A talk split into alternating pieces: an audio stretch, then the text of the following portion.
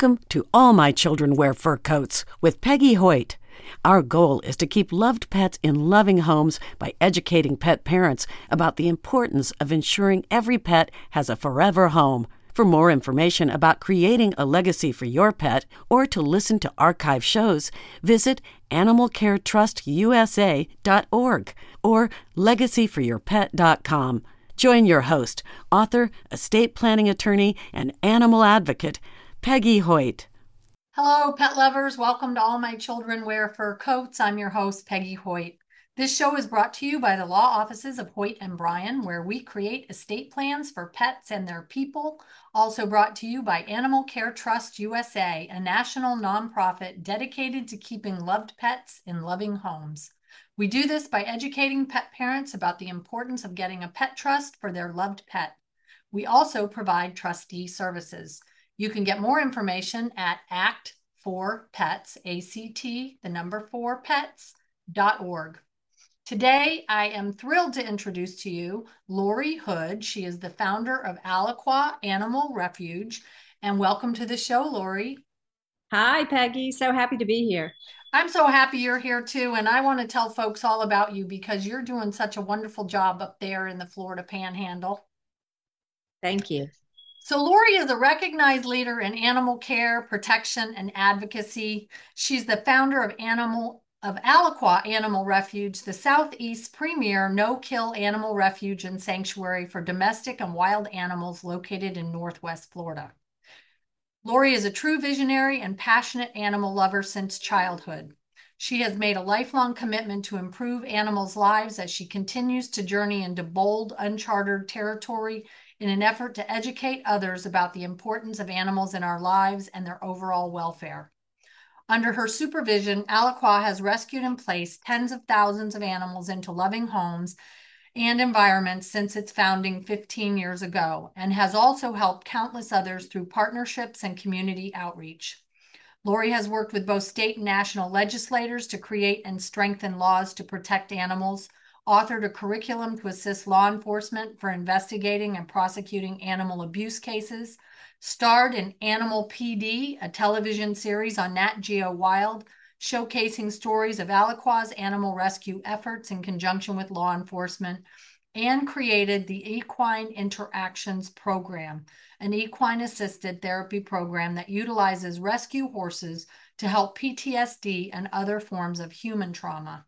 She currently is the host of Lori Hood's Difference Makers, a streaming video podcast series that spotlights animal advocates around the world.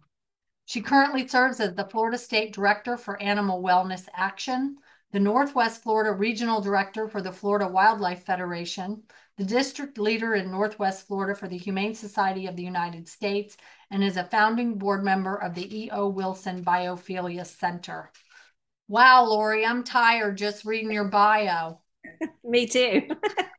Me too.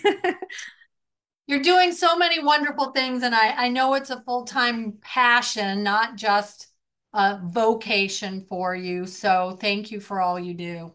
Thank you. Well, Alaqua Animal Refuge is doing some amazing things. So tell us how the whole thing got started.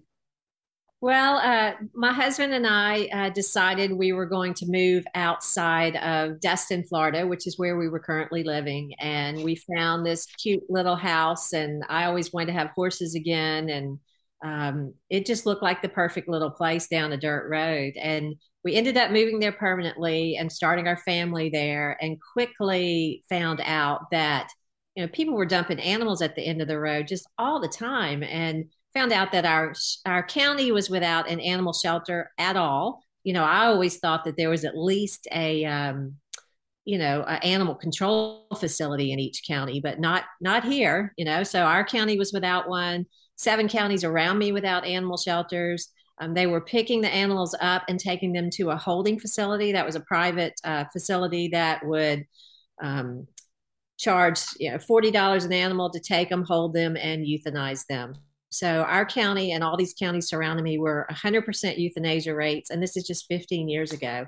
And I'm talking about thousands of animals. So something just snapped in me, and you know, I knew that I could not forget about what I had learned, and I knew I had to do something. So Alaqua Animal Refuge was born, and it's just been um, an amazing adventure ever since that point.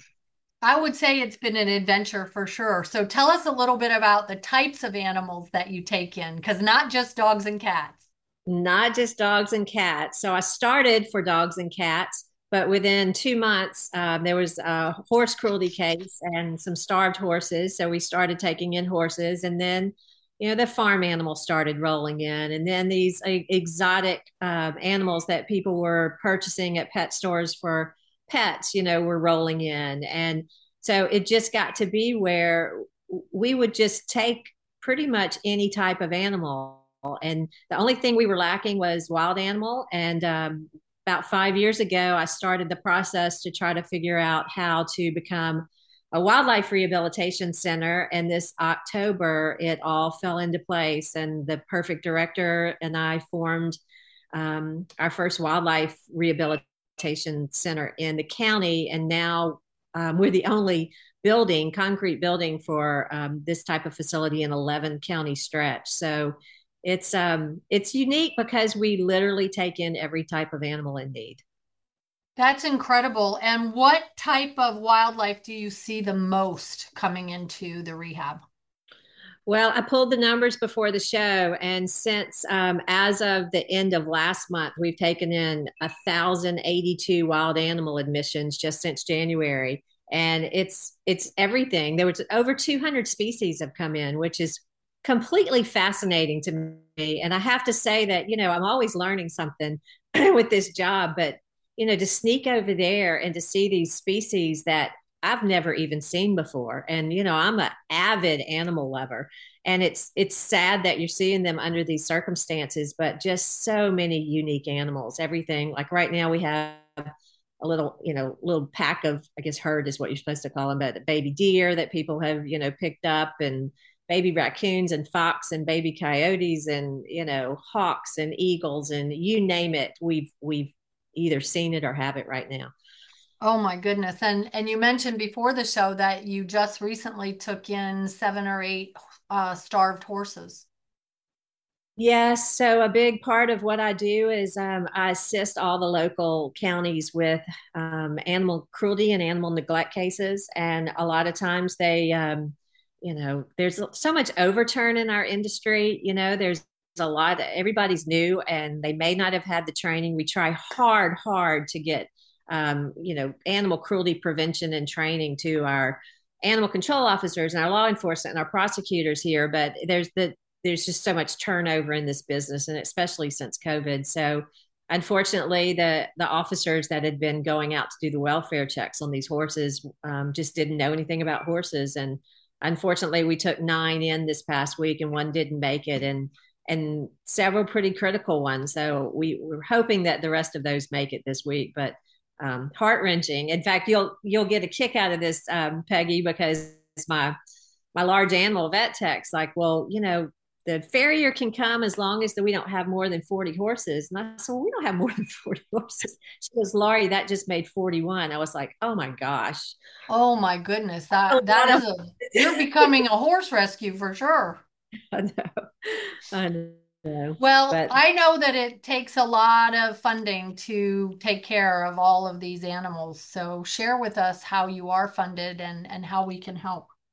Well, um, I hate to say this number out loud because it even makes me physically ill, but we're up to a quarter of a million dollars a month for, for operational, um, you know, what it takes to operate. We're between two locations right now. We started on 10 acres um, 15 years ago, and eight years ago, we were donated 100. So I've been working for eight years, believe it or not, on this new facility that's going to be the, the hub of our um, organization.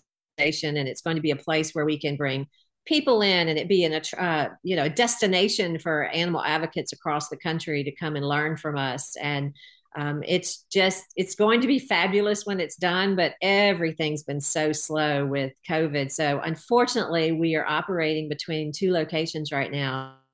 And um, that's what's it's it's really killing us but we have the light at the end of the tunnel and it's going to come around. But it's a lot of grant writing a lot of um, a lot of just letting people know what we're doing. You know, it's it, you hate to say you're begging for money all the time, and I, I never say that we beg, but I don't, think that anyone, um, if they don't know what you're doing, then how do they know that you need help? You know, and so I, I always try to tell uh, smaller groups and groups that come to me to get advice is that that's the best piece of advice that you can do because we're doing life saving, amazing work. And, and, if you don't toot your own horn, then how are how's anybody going to know about it? So thankfully, we have a great community that that steps up and you know steps up to the plate when we need the help, especially in cases like we just took in.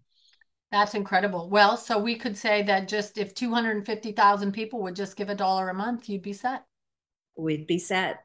And if they gave more than that, then mm. you really be doing well. So yeah, if you're listening and you have a heart for animals, um, you should go visit number one. Um, if you're in the panhandle area and check out what Lori's doing, but you can also go to their website. Tell us your website address, Lori. It's www.alaqua.org, and Alaqua is spelled A L A Q U A dot org. Not to be confused with the golf course in Orlando. I know. Alaqua Animal Ref- Refuge up in uh, the Panhandle. Right. I know. Um, so share with us um, one or more memorable cases that you remember working on. Well, um, well, this case that just happened is is pretty memorable. We've had some some real whoppers from um, one time we were called in and they were over 80 full size Great Pyrenees living in a woman's home. That was pretty amazing because they were all feral and they had dug tunnels under her house. And, um, you know, we had to go, we had to go in and, and not only catch them, but find, you know, places that would take 80 Great Pyrenees. But we did, we put out the, um, the word through the country and even as far as Canada and groups drove down and took four or five and it was um, it was an amazing collaboration of animal welfare advocates and groups come in to to solve that problem. Um, I was just telling someone else today uh, about uh, the largest case we ever took was about 400 animals, and they were breeders of all kinds, and they had fallen ill. It was a man and a woman, and both people were were ill. The man ended up passing away, but we ended up taking in all those animals, and we took in over 80 parrots, you know, macaws and cockatoos, that sort of thing, in one swoop. Um, so that was pretty interesting um, to take in that many large birds. So you learn quick how to care for animals like that. But um, yeah, there's just there's unfortunately never a shortage of cases in in this area, and we go as far as Louisiana and then up into Mississippi and Georgia and Alabama and. Um, so we don't just work in Florida. So we come in uh, you know, provide. Yeah, you're really kind of getting the whole corridor there, aren't you? We are. Um, and now you've got a new project, Equine Interactions. Tell us about that. Well, um, it actually started in 2014 when I took another group of horses that were older and they had medical conditions and they were going to be very difficult to adopt out. But you could tell that they they kind of craved a job, you know, and and we wanted them to have a job even if they were going to live here for the rest of their lives. Um, so I looked into equine assisted therapy and we found that um, these horses can help people that have um, you know conditions that are similar to theirs ptsd and sexually abused children and that sort of thing. And so we we started out slowly back in 2014 but just recently partnered with a fabulous group called um, healing hoof steps and they are what program really needed because um, they've got therapists of their own. They take health insurance. I mean, it took the program to the next level. So now we have a dedicated place. We are utilizing our our first location to have an equine assisted therapy um, uh, program right here out of our our barns, and it's um, it's just amazing what it does to to people and what horses can do to you know mental health situations that these people are experiencing. Horses are amazingly intuitive, aren't they? They are. They're the mirror of what the people are experiencing themselves. And I've seen it time and time again. And um, it's just, it feels so good to be helping, you know, these people that are so desperate for something to get their lives back. Well, as a born horse lover myself, I can think of no better therapist than an equine partner. Yeah, me too. All right, you're also working on something something called the Kindness Collective. What's that? well, that program was born during COVID. Um, we, you know, we have over 400 active volunteers, which is amazing. In fact, I was looking at those numbers too. So just since January, we've had over 10,000 volunteer hours logged at the refuge. And, um, you know, it's, it's amazing these people come out and they're so passionate, but I found that I, I'm talking to these, and you know, and everybody has a story, and it seems like they're here because the animals were helping them, you know, with something that they were dealing with in their lives, and um, you know, their husband had passed away, or you know, they had cancer themselves, or whatever it may be. And so during COVID, I thought, well, you know, why don't we just capitalize on that? Why don't we create some programs that are, you know, written and we'll take them to the next level where we can use these animals to, to heal the human soul. And so we started doing things called gratitude days where we were bringing out first responders and, you know, ER doctors that were so stressed out during the COVID time and, and just kind of letting them experience what our new facility had to offer, which was nature walks. And we have a labyrinth and a sacred space in the back, but um, just giving them the opportunity to sit with some of these animals, just you know, and do some meditation or, you know, we had some group therapy, that sort of thing. So that's really taken off and I'm thrilled about that. And, and when we open, we're going to have, um, you know, children's birthday parties, you know, around this concept too. So it's not just the, you know, birthday party where you're giving gifts, you're actually, you know, learning something about self-healing and and and you know kids need that as well. So it's it's a pretty amazing program and i'm so excited that it's taken off and we'll be able to increase that um, you know once we finally do open to the public. Do you know when that is? What's your estimated time of opening? Uh next month. That's oh, why we okay. now. So yes i'm uh, so excited about that. Yeah that's very exciting. Um might have to get up there for that, right? I hope so. I can only imagine the types of challenges that you have on a day to day basis. Um, what are some that you can share with us? Well, um, you know, staffing has been really challenging, um, and it's just a different world right now. It seems like, um, you know, our county is the fastest growing county in the state. Um, you know, it's difficult to find affordable housing. Um, the vet shortage is real you know there's people all over the country trying to find um, veterinarians to come in and and we're one of them. So um, you know that's been a struggle. And then truthfully i have to say that the last probably six to eight months i have never seen as many dogs and cats in need as i have right now. It is absolutely unbelievable how many uh, requests we get how many shelters that we worked at in the past that were very low kill that are now mass euthanizing for space. And I just, it's such a challenge because you, don't know how to help all of these, you know, rural areas when they when they don't have the resources. And so that's something that really weighs heavy on your heart because it seemed like we were going in a great direction and and just in the last year. So have you heard that same thing, Peggy?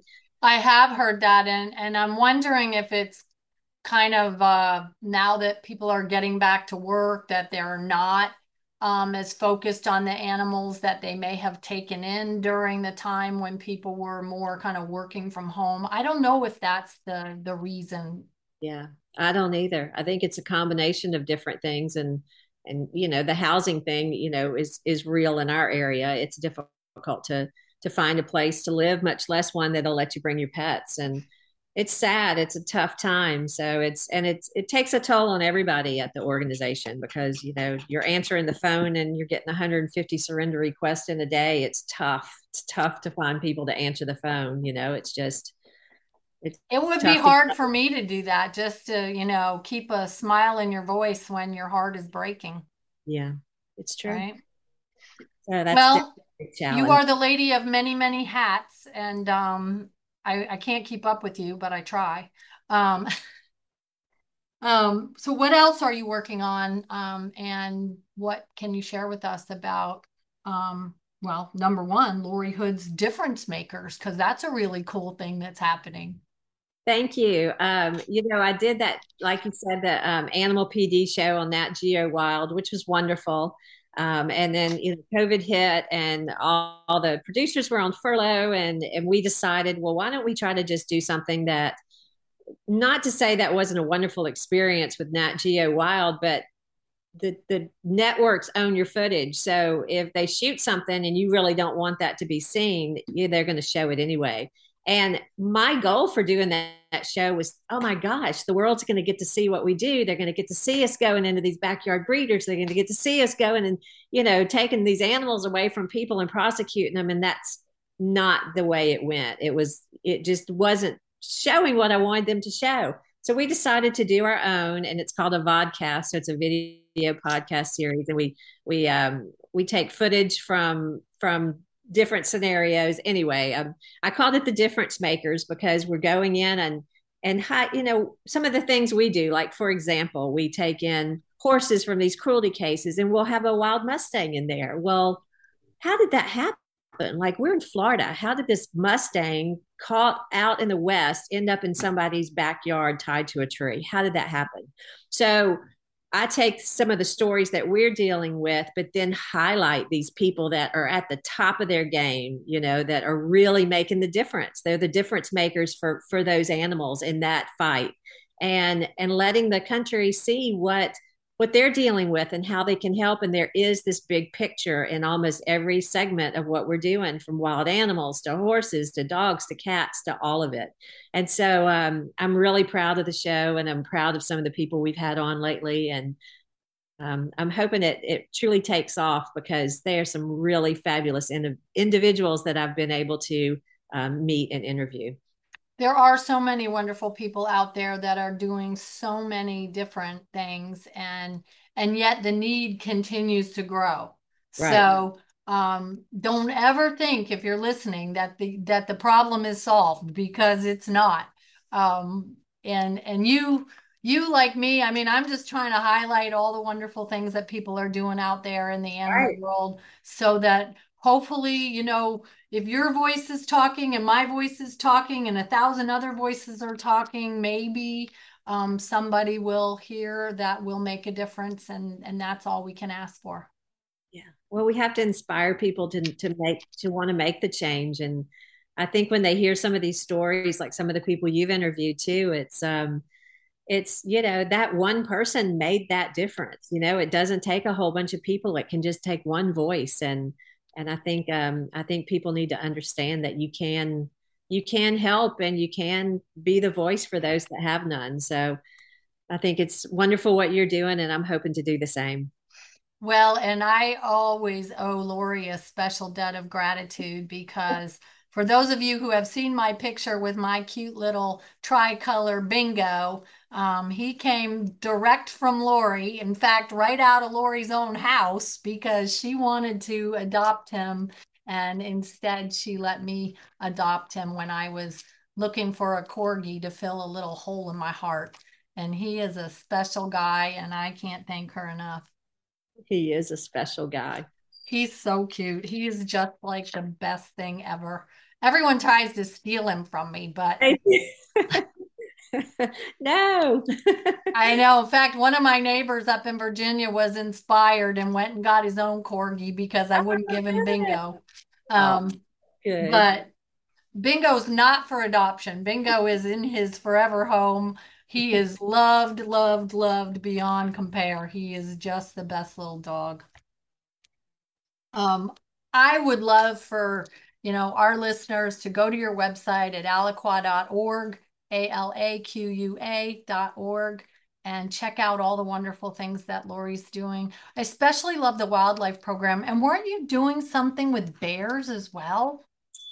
Well, um, we've started a fund and we're going to build the first uh, black bear sanctuary in the state of Florida that I'm aware of. Um, our area in the panhandle is the second largest black bear population in the state. And the highest, um, the quickest. Um, what am I trying to say? The the most, the number one in development in the state. So those two combinations is uh, deadly for bears. And so I want to build a facility that provides um, black bears that can't be released back into the wild that uh, are able to, you know, handle the stress of being contained. A lot of those are hand raised, so it wouldn't be just taking the problem black bear out of a neighborhood and stick it in an enclosure, but um, some that truly, you know, can be okay in captivity because that is definitely not the goal of what anything we want to do but um but have an educational center you know around that and and try to educate um both our residents and all of the millions of visitors we get in this area you know how to peacefully coexist with these amazing animals and um, I think a lot of people just don't realize it, and and definitely a lot of tourists that come here don't realize they can be at their beach house, and if they leave their trash out, a black bear is going to get in it because that's what's happening. And unfortunately, they call, and if they're called, you know, several times, it's it ends up being a death sentence for these animals, and we definitely don't want that to happen. So.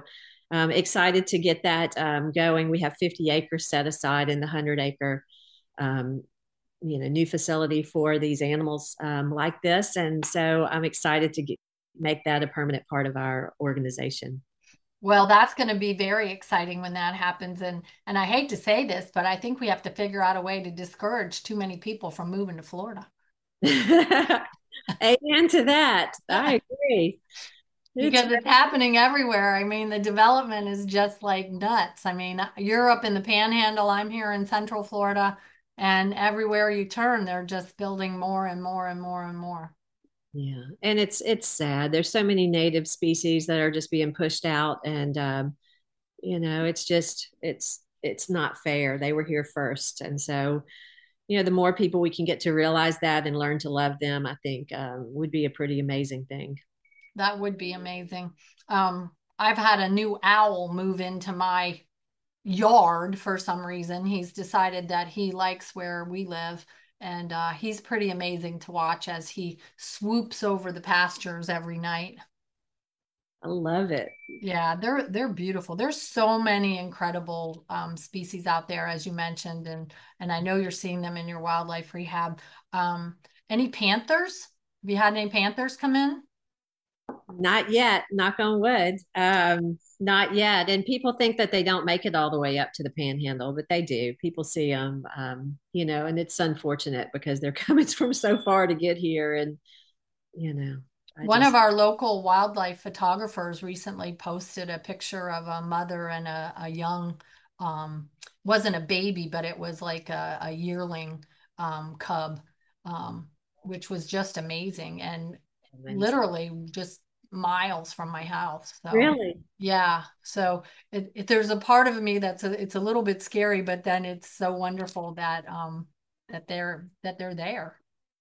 Can you imagine trying to maneuver that being that animal and having a baby with them and trying to maneuver the houses and the traffic and the roads and the oh no i can't and um but that means you know because she has a baby that means there's a daddy somewhere too right. and um you just wonder because it's not like i mean i live in a rural community and i've never seen a bear even in my neighborhood although people have claimed to have seen them but then to have uh, the bears and the panthers and the bobcats really within just miles of where it's really amazing it truly is so thank you. Um, I all I can say is thank you for all you're doing and all of the awareness that you're bringing to um, the public and and those of us that love animals and and just keep on fighting the good fight, Lori. thank you, Peggy. I will. yeah, we sure appreciate it. So uh, thank you to our listeners as well. We were talking with Lori Hood today. She's the uh, founder of Alaqua Animal Refuge up in the Panhandle, alaqua.org. And um, we hope that you'll join us each and every week here on All My Children Wear Fur Coats. Um, until there are none, folks, please adopt one. And until next time, happy tales. Thank you for joining us on All My Children Wear Fur Coats with your host, Peggy Hoyt. We hope you learned something valuable for the benefit of your pet. We want to keep loved pets in loving homes by educating pet parents about the importance of ensuring every pet has a forever home. Get more information about creating a legacy for your pet at animalcaretrustusa.org or legacyforyourpet.com. Buy a copy of All My Children Wear Fur Coats How to Leave a Legacy for Your Pet on Amazon. Join our email list or make a donation. Pet professionals and advisors are invited to join our trusted advisor network. Until next time, happy tales!